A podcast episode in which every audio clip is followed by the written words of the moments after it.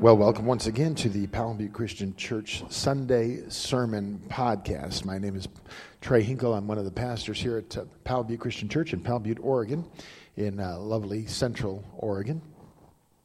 And uh, you've tuned into our podcast, and today we're going to be talking about Thanksgiving. Uh, we started talking about Thanksgiving last week and talked about what, uh, what do you do when it doesn't seem like there's anything to be thankful for. Well, today we're, we're focusing more on the fact that there is, there are things to be thankful for. And um, I'm going to be giving our people this weekend an opportunity to share what they are thankful to God for. We're going to be having uh, large banners or large pieces of butcher paper up on the wall, and uh, with markers and crayons, people can uh, just say what they are thankful for at the end of our service. Uh, since you're listening to this at home, I would just say, why don't you grab something? Um, piece of paper, uh, something to write with. And uh, by the end of uh, this podcast, you might be able to jot some things down as well that you are thankful to God for this year. You know, most of us know that gratitude doesn't always come out, doesn't always flow like, like it probably should. You know, as a, as a kid, my mom tried to teach me and train me to say thank you when somebody gave me something. But you know, there have been times in my life that I have uh, neglected to acknowledge a gift, either by sending a card or expressing uh, through words how, how much I appreciated what was given. Now, now the weird thing about that is, is those times, and gratefully they've not been very many, is if I did not express through words or acknowledge the gift, my relationship with the person who gave me that gift uh, was really affected. It's, it's kind of weird because I, I, would run into the people uh, like at church or Uh, out there in the in in life, you know, during the week. And though we were still on friendly terms, I mean, they gave me a gift for crying out loud, right? But there seemed to be some kind of unspoken obstacle there. You know, it was like, you know, it, it, it, affected them that I did not acknowledge the gift. And it affected me because I knew that I had not acknowledged the gift. And it was, it was just weird between us. And once I was able to get my act together and finally thank them, well, then that obstacle melted away and we were able to reestablish our relationship. What that tells me is that gratitude, which is basically being thankful for the things that you've been given, it's not simply something that you owe somebody because your mother told you to do that, but it actually defines a relationship so today, before we open up uh, this opportunity to give people thanks, uh, I want you to see a powerful story uh, found in the book of Luke, the Gospel of Luke, chapter 17, starting in verse 11. This is what Luke records for us. He says, Now on his way to Jerusalem, Jesus traveled along the border between Samaria and Galilee. And as he was going into a village, ten men who had leprosy met him and they stood at a distance and called out in a loud voice, Jesus, Master, have pity on us. And when he saw them, he said, Go, show yourselves to the priest. And as they went, as they went, they were cleansed. One of them, when he saw he was healed, came back, praising God in a loud voice. He threw himself at Jesus' feet and thanked him, and he was a Samaritan. And Jesus asked, Were not all ten cleansed? Where are the other nine? Was no one found to return and give praise to God except this foreigner? And then he said to him, Rise and go. Your faith has made you well. I want you to imagine that day. Jesus is traveling with his disciples. They're going towards Jerusalem. And as he comes near this village, there's a, a group of desperate men that are waiting there. Their diagnosis, a death sentence, really not just a physical death sentence, but a social death sentence. It was leprosy, the most dreaded disease of that time. Leprosy is a disease that deadens your nerves and begins to eat away at your extremities, your, your toes, your fingertips, your nose, even your scalp, like a, like a deadly case of psoriasis. And then leprosy would then invade your body, and it would take this destructive path down to your vital organs, and there it would kill you over time, you can imagine leprosy you know, would wipe out an entire village. It was so contagious. If you were found to have leprosy, the priests of the region would expel you from the society. You would be removed from your family. You would be cast out of the community. No contact whatsoever. Not with your kids, not with your grandkids. Immediately removed. The physical pain was deadened because of the eating away of nerve endings. So, really, the emotional pain was the worst because you knew you were dying and you couldn't do anything about that. But here's what's really bad you could not have anybody that loved you to be there for you as a support. The only support you would find with other, were, were with other people who had contracted the disease as well. So, lepers, they tended to stick together. They would roam the countryside looking for food, begging for uh, financial assistance. They would dig through garbage heaps. And, and all the while, if they came uh, up to somebody in the vicinity of anybody, they would have to yell in unison because leprosy actually would dry out one's throat terribly so that your voice became frail and barely audible. And so together they would have to yell out together when somebody was approaching them Stay away, we're unclean, we're unclean, stay away. So even as they were begging, they were shunned. Nobody would come near them. So here we got 10 guys crying out for uh, mercy or for pity, depends on what your uh, translation says. Have mercy on us, have pity on us, right? Um, and, and uh, the, the, Greek root of that word is to show mercy. It's uh, Kyrie eleison, Lord, have mercy. And we, we read that as uh, he was going to the village, ten men who had leprosy met him, and they stood at a distance and they called out, Lord, Jesus, Master, have mercy, have pity on us. These ten guys, I want you to understand, have lost their identities. We don't know their names, we don't know their social status, we don't know their backgrounds. All the distinctive things about who they had once been had now, like their extremities, had been eaten away. But we do know that at least one of them was a Samaritan. Luke, uh, Luke's going to tell us that there in verse 16. One of them, at least, was a Samaritan. Now, some people will hear that one of them was a Samaritan and they'd be confused because they know that normally Samaritans and Jews would never have hung out with each other. They would have uh, lived in constant uh, judgment of each other. But that's how powerful this disease is. Because when you are dealing with leprosy, nobody cares much about religion or nationality or the other things that make you different. Because now the thing that makes you the same, leprosy, is the thing that dominates your life. Now they're just all outcasts. Doesn't matter if they're Jew or Samaritan. What do they ask for? Pity, mercy, not alms. They're not even asking for healing necessarily. They just want mercy. They, they want pity. You know, when you've reached the limits of what you can handle on your own, pity, mercy is often the only thing that you can hope for. Like, please, somebody care about my situation. Please at least feel sorry for me. And then 10 lives hang on the actions of this itinerant rabbi from Nazareth. And then we read in verse 14 when Jesus saw them, he said, Go show yourselves to the priests. And as they went, they were cleansed. Luke makes a point of telling us that Jesus saw them. He saw the lepers. The, the, Greek phrase there uh, was, and seeing, he said to them. There are a lot of words in Greek for the word seeing. This one is actually interesting because it encompasses seeing as in perceiving the real need. Not, not just looking at somebody and seeing them, but seeing deep down. It's, it's like Jesus didn't just go, Oh, yeah, I see you guys. But he saw them and he saw and perceived and understood what they really needed. Jesus was able to look past just the, the normal, day to day thing that anybody else would see. He, he looked past their condition and he realized that they had lost their identity as well. Their identity had been stolen from them. Where there used to be health and a relationship and love, there was now just uh, rotten flesh. And he knew that the only way that they could return to their homes and families, uh, according to the law, was to be declared clean by the priest. And so he says, Go show yourself to the priest. Now, the law was very clear. There is a procedure that you must go through in order to be free, in order to be free to return to the life that you once enjoyed. That procedure had them go back to the priest, most likely the same priest who had examined them the first time uh, to confirm the leprosy diagnosis.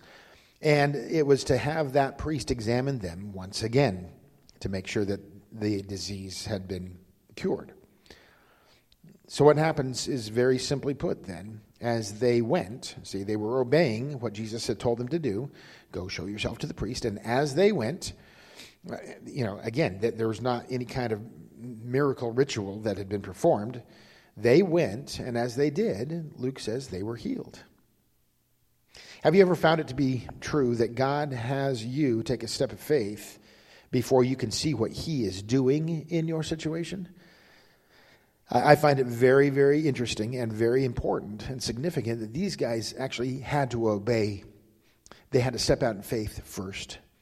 They had to head back to civilization, to the priest, while they were still exhibiting the evidence of the disease. They had to go before the healing took place. And yet they do. They go. And at some point, Luke tells us they were changed. They were all changed. The diseased cells in their bodies were cured, changed healed. Their skin was changed. The stigma then was also changed and healed. Ten suffering human beings had been touched by this man of Ga- from Galilee. Can you imagine the joy?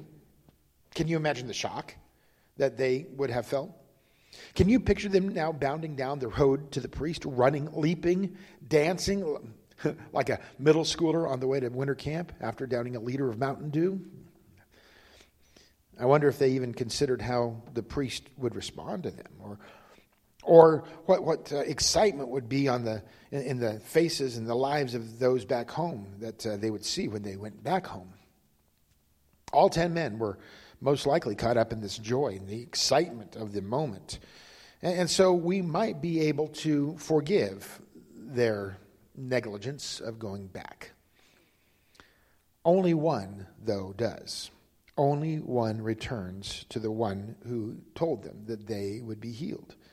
Go back and look at verses 15 and 16. One of them, it says, one of them, when he saw that he was healed, came back praising God in a loud voice. This was a big deal, and he's, he's making a big deal about it. And he throws himself at Jesus' feet and thanked him, and he was a Samaritan. Ten guys are healed. Ten guys are excited. Only one returns. Apparently, humankind has always had an issue with taking things for granted and for not expressing thanks to whom thanks is due. Ten guys have been given a literal gift of a lifetime, and nine of them don't even stop to think about what happened. They were so excited and had their, uh, had their mind on so many other things. Now, we don't know what kept them from returning to give thanks. The fact that only one of them came back was not lost on Jesus because he actually asked them in verse 17 a very pointed question. He says, he says in verse 17, Weren't not all ten cleansed? Where are the other nine? Where are the other nine indeed? A lot of people have speculated. We, we don't know why they didn't come back. There's a list out on the internet uh, that I saw, a sermon illustration. Where were the other nine? Well, this is what one person imagined. The first one waited to see if the healing was real. The second one waited to see if the healing would last. The third said he would go thank Jesus later. The fourth decided that he must have never had leprosy in the first place. The fifth said that he would have gotten well anyway. The sixth one gave the glory to the priests. The seventh one reasoned that Jesus didn't really do anything anyway. He just told them to go show themselves to the priest. The eighth one proclaimed that any rabbi could have done this. And the ninth one said, Well, I was already starting to feel better before Jesus came along. Now, again, that, that's just a made up list. We don't know why they didn't come back and give thanks. It may have just been that they were very, very excited. But that list does show a, a lot of reasons why people today are not very thankful for things that God does for them. They're cynical. They think that it's uh, due to other circumstances that they have been given all of these things. See, the, these reasons aren't listed in the Bible, but they are very human reasons. We always seem to find a reason to not do what we should do. We think, well, come on, we, we can't judge these guys because maybe they were busy. Uh, they might have even been very, very, very thankful. But, you know, being away from their families for so long, they may just have gotten carried away and getting back to the life. So much so that it just kind of slipped their minds to go back and say thank you. No doubt many of us have good intentions. And yet, we're not very grateful. Um, well, no, we might even be grateful, but we get busy and we don't um, get around to returning to God with thanks. Uh, folks, that, that may sound like, well, I guess we can excuse that, but really, is that a legitimate excuse for not expressing thanks? Maybe they began to take it for granted, like healing was something that they deserved. We have developed such an inflated sense of what this world owes us that that may be the case with many people today. Uh, maybe they just had a sense of, look what I overcame. You know, watching the Olympics every four years, there's always this human interest story of these people that overcame things. And oh, look, look what I overcame. I overcame leprosy. Look, look what I did. And if that's the case, then maybe they don't have any kind of heart for, of gratitude for what somebody did for them that they could not have done for themselves. Now, we can tend to think of being ungrateful as simply just a bad trait, a bad character trait, but Scripture is clear as to what lies behind an ungrateful heart.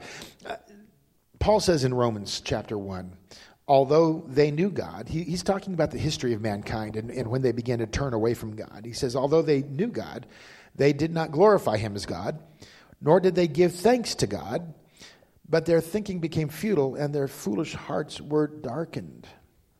See, ungratefulness is not just simply a bad character trait.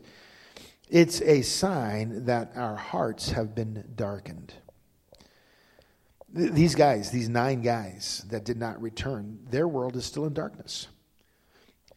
See, they had a chance to not just be healed, but to have something else happen for them. They had a chance not just for healing, but for eternal life. It had been offered, but they missed it. They were healed, but you get the sense from Jesus' question, Where are the other nine? that it's truly more than a healing that Jesus had wanted to do for them. It was a chance to actually have their relationship with uh, their healer renewed. Words matter. You know, in the, in the Greek, there are three different words for healing that takes place. Verse 14, when they, they say, as they went, they were cleansed. That word is where we get our word catharsis or, or catheter uh, something that cleanses people, um, takes the, the, the dirt, the, the infection, and, and gets it out, catharsis. And then verse 15 says, when he saw that he was healed, this man, when he saw that he was healed, that's a different word. That's uh. And then in verse 19, uh, when Jesus says, Rise and go, your faith has healed you, he uses the word sesoken, which comes from the, uh, the root word sozo, which means to save. So catharsis is about purifying. Um, iathe um, is fixing what is broken. And the last term comes from the, the same word that we talk about being saved. So, so Jesus says, yeah, you have been catharsed, catheterized, if you will. You've been cleansed. And you have been fixed but you've also been saved. It's more than a healing that this man that returned received. It was more than a healing. It was salvation. It was a connection with a creator. It was friendship with a savior. It was not just receiving an act of mercy, it was receiving a relationship of mercy. The one who returns realizes the initial blessing and comes back to give thanks. And while he's there, he receives more blessing. This Samaritan is the only one out of the ten who receives a spiritual blessing along with a physical blessing. He was the only one who has been made right with God. Folks, as we look at our life and we realize that uh, so many things have been given to us, if we don't return and give thanks to the one that gave to, that to us, we are missing an opportunity to really have a right relationship with Him. You know, it's, it's one thing to, to receive things, even a miraculous healing. But if we don't really understand uh, that without God, that that would have been impossible, and, and that God did that for a reason. If, if we don't return and give thanks to God, then we are missing an opportunity to become more intimate with God. You see, physical restoration is amazing, but folks, spiritual restoration, man, that is so much more important. A spiritual restoration in having a, a, a, reconnection with our Heavenly Father, that's incomparable to anything else. So, 10 people found mercy through healing, but only one of those found mercy through salvation. And the difference between the two is a spirit of thanksgiving, being willing to go back. As soon as you realize what's going on, to go back and be grateful to God for what He has done. That's the important thing. Dennis Prager is a guy who's been on the radio for a long time, and he's an author and he's a theologian. He, he wrote a book called Happiness is a Serious Problem. And in that book, he says, Yes, there is a secret to happiness. The secret to happiness is gratitude. He says, All happy people are grateful, and ungrateful people cannot be happy. We tend to think that it is being unhappy that leads people to complain, but it is truer to say that it is complaining that leads people to becoming unhappy. Becoming grateful, become grateful, he says, and you will become a much happier person.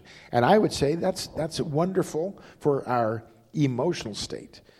But I would say then become grateful, and you will become a much holier person as well. Jesus shows the irony in his question in verse 18. He says, Has no one returned to give praise except this foreigner? Ouch. That cuts deep. That cuts deep. The one guy who comes back wasn't even of the people of Israel. It's like the, the, the people of Israel, they had all taken advantage. They, they, they were taking it for granted, better term. They were taking it for granted for what God had done for them. And because of that, they did not have this deepening relationship with God. The other nine were probably way too familiar with the goodness of God, so they didn't do anything. They did not come back. But this one guy, this one guy is amazed at what God has done, and he is so thankful he chooses to return. Today, we have an opportunity to be the one who returns, and in doing so, we are, we are allowing God to come into our life in a deeper way. So, as we conclude this podcast, I'd like for you to have an opportunity to, um, to really pray about God, what, what have you done for me this year? To, to really seek uh, His eyes, His perception about what has happened in your life this year. And uh, as, as you think about those things, just take a moment to write them down and to say a prayer of thanks. As you consider your relationship with God, are there things that you need to say thank you? Write those down. Write those down. It's an exercise of thanksgiving and giving glory to God, and then keep it somewhere that you can see it over the next several weeks so that you can be reminded about the goodness of God and the relationship that He wants to reestablish with you as we return to Him in thanks. You know, I want to close with just a really cool story that I found this last week. He says the, it, the story goes that there was a, a, father and a mother of a, a young man who had been killed in Afghanistan. Um, the mom and dad, the family had been a part of a little country church, and so one day they came to the pastor of that little church. They told them, him that they wanted to give a monetary gift as a memory of their son who died in the service. And, and the pastor said, You know, that's an amazing gesture. Thank you. And uh, can I tell the congregation about the gift? And they said, Yes, uh, you definitely can tell uh, the congregation what we have done. And so the next Sunday, the church was told of the, the gift that had been given in memory of the, the son who had been killed in battle.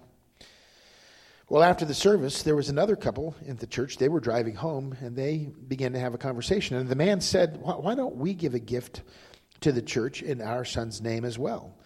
But his wife says, Well, but our son didn't die in battle, he's still alive. And her husband says, Exactly. That's all the more reason we ought to give thanks to God.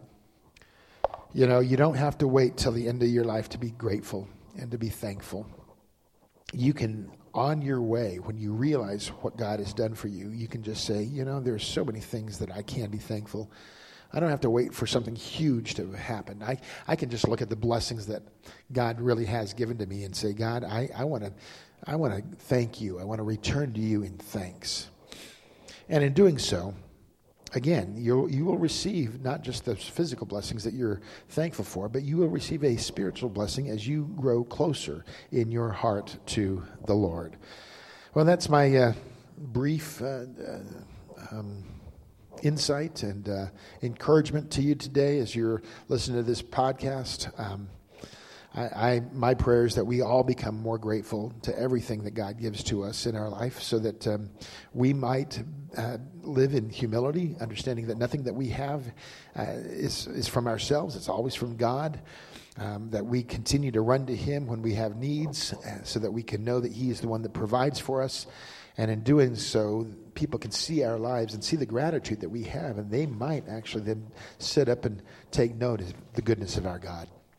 All right. Well, I want to thank everybody that makes these uh, podcasts possible. For Lisa Welly to get them up online, uh, for Steve Pittman for um, just uh, being the, the guy that kind of makes sure all of our equipment is up and running and our internet is good and things like that. I want to thank you, though, for uh, tuning in and uh, for listening. If you're ever in the uh, Central Oregon area on a Sunday morning or on a weekend, we, we have uh, four services. We have a Saturday night service, a Cowboy Church at 7 o'clock on Saturday evenings. And then on Sunday mornings, we have an 8.30 service and 10.30 service in our worship center. And then we have a traditional, uh, like hymns and things like that at 11.30 over in our chapel. Um, the, the sermon is the same for all three services on Sunday morning, and they are typically the same as what you hear on these podcasts. But if you're ever in our area and would like to uh, meet us and, and just say hi and we listen to you, that would be awesome. That would be a great blessing to us as well. I hope you have a great Thanksgiving this, uh, this year and uh, that uh, may God make you truly grateful for what you are about to receive and what you have received. All right, we'll talk to you later.